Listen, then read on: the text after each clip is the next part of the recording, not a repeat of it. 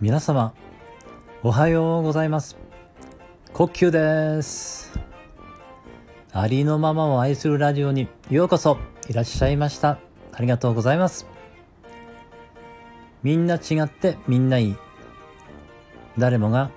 ありのままの自分で安心して今ここにいられたらいいですね。今日は罪悪感と後悔は必要ないというお話をさせていただきます、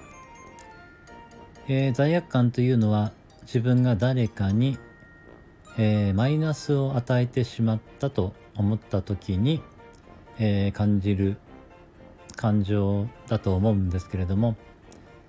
えそれはですねあの反対側が見えていないからということになるんですね。えー、それ、えーと、自分がその人にその、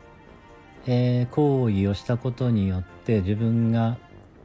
えー、相手にねなんか悪いことしてしまったんじゃないのかっていうふうに思ってしまうと思うんですけれども、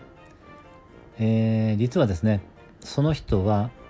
あなたにそれを、ま、されたことによって得ているメリットが必ずあるんですね。それをされたからこそ、まあ、できるようになったことや、えー、しなくて済むようになったことという、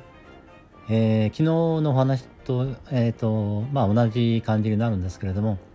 えー、そこにもやはりですねあの恩寵が必ずあって、えー、その人の進化成長に役立っているということになります。ですので、えー、罪悪感は必要ないですし同じようにですねあの自分が後悔したということはまあ自分がねあのー、なんか必要のないことをしてしまったというかまあ自分にとってねマイナスなことをしてしまったと思うから後悔するんですけれどもそれもやはりですねその反対側が見えてないんですね。あのー、それをしたことによってまあ確かにマイナスもあったかもしれないですけれどもまだ気づいていないプラスがあるんですね。それをしたからこそえー、得られたメリットが必ず、えー、あるんですね。それは同じだけあるんですね、プラスとマイナスは。ですので、それに気づけると、えー、その出来事はそれでよかったよかったんだなということになりますので、是非ね、やはりこれもその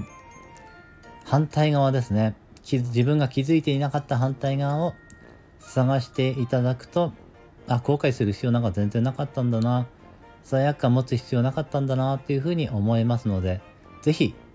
えー、反対側を探してみていただければと思います。えー、今日もお越しいただきましてありがとうございました。皆様の一日が素晴らしい一日になりますように応援しています。ではまた